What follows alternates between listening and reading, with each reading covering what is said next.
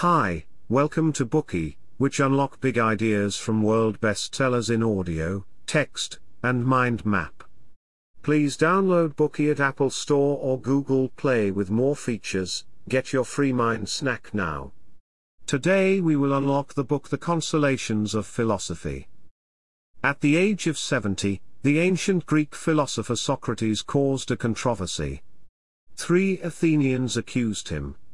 They claimed that he had disrespected the city's gods, preached frequent heresies, and used dubious rhetorical devices to bolster up his weak arguments, allowing his feeble thoughts to prevail over strong ideas.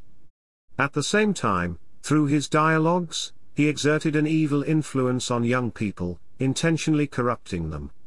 At his trial, more than half of the jury agreed that this would debase the social fabric of the Athenians. Their verdict was that Socrates should be silenced. You may know that the Athenian court was not an authority intent on unveiling the truth, but a rabble hurriedly assembled from old men and war veterans, eking out a slender living as jurors. These people were not inclined to scrutinize their opinions or rationalize their judgments. They simply waited, intent on watching the court clock, a device where water trickled from one jar into another to provide a visual time frame, allowing the accused just a few minutes to deliver a speech to justify their defense. At Socrates' trial, his self-justifying speech was elegant and passionate, notably, it has been passed on to future generations as a remarkable example of eloquently composed delivery. But the feeble and the war-wounded jury who had no judicial training were unmoved. They were even dozing off during the proceedings. The jury decided to sentence Socrates to death. The opinion of most in the jury was equal to the general truth that many detested his eloquence. Nevertheless, the court offered Socrates a chance. They would spare him execution if he willingly and publicly renounced his philosophical work.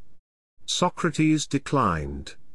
At the end in his prison cell, he calmly accepted a cup of hemlock, drank it in one gulp, and died in peace. People flocked to pay their last respects to him. None could conceal their grief, seeing a man who had only shown kindness and curiosity waiting for his execution as if he were a common criminal. All his friends wept.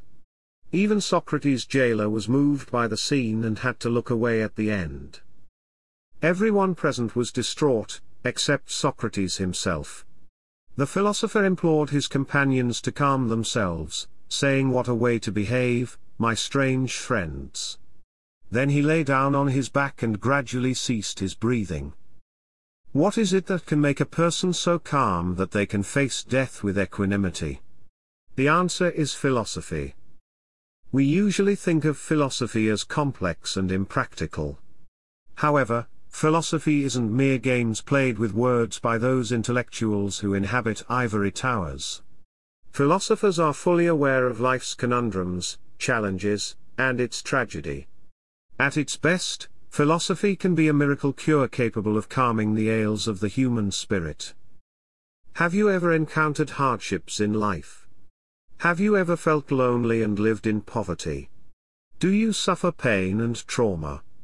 This book addresses a number of life's drawbacks, distress, destitution, misery, and other tribulations, gaining from the wisdom of six great thinkers, Socrates, Epicurus, Michel de Montaigne, Seneca, Arthur Schopenhauer, and Friedrich Nietzsche. The author gives us a delightful easy to follow read, showing us how philosophy can offer our spirits consolation during some of the toughest times in life. The gifted English author Alain de Botton was born in Switzerland, but he now lives and works in the UK. In 2011, he became a Fellow of the Royal Society of Literature. Some of his most popular works include How Proust Can Change Your Life, Essays in Love, and The Romantic Movement. We have also released Bookey versions of de Botton's Status Anxiety, and his co-authored work Art as Therapy. In 2000, he published the international hit The Consolation of Philosophy. For a time, it was the Sunday Times number one bestseller and has been translated into more than 20 languages. Now it is time to introduce you to this book in four parts, taking you into the spiritual worlds of the great philosophers. Together we will appreciate the elegance of their thought through their own stories and learn how their wisdom can bring solace to our lives. Part 1 Philosophy's Consolation for Unpopularity. Part 2 Philosophy's Consolation for Not Having Enough Money. Part 3 Philosophy's Consolation of Inadequacy. Part 4 Philosophy's Consolation for Difficulties. Have you ever felt that you didn't quite belong to the world? That you just couldn't share in society's common beliefs or so it seems? Perhaps Socrates' life can guide us when we feel that we are out of step with the wider world. Just as today, the ancient Greeks had shared beliefs and common norms. The ancient Greeks rarely questioned these beliefs. They followed them, stubbornly adhering to what seemed like common sense rules. No one asked the meaning of life, queried standards of courage, definitions of virtue, and so forth. Everyone trusted the existing conventions because they believed that the world was well ordered. Socrates was unlike most people. Throughout his life, he opposed convictions. He would travel around and debate with people. He posed questions that would have struck people at that time as strange and even somewhat irritating. As we mentioned in our Bookey of Sophie's World, Socrates spent most of his life striking up conversations with Athenians in the squares and markets of downtown Athens. He usually started as if he knew nothing by asking questions. Then he encouraged those he met to perceive the flaws in the logic of their answers. In this way, they were better able to distinguish between truth and fallacy. Plato recorded a dialogue between Socrates and Meno. Meno was an aristocrat and a convinced supporter of commonly held beliefs. With great confidence, he informed Socrates that the virtuous man is someone of great wealth who could afford good things. Socrates asked him, By good do you mean such things as health and wealth?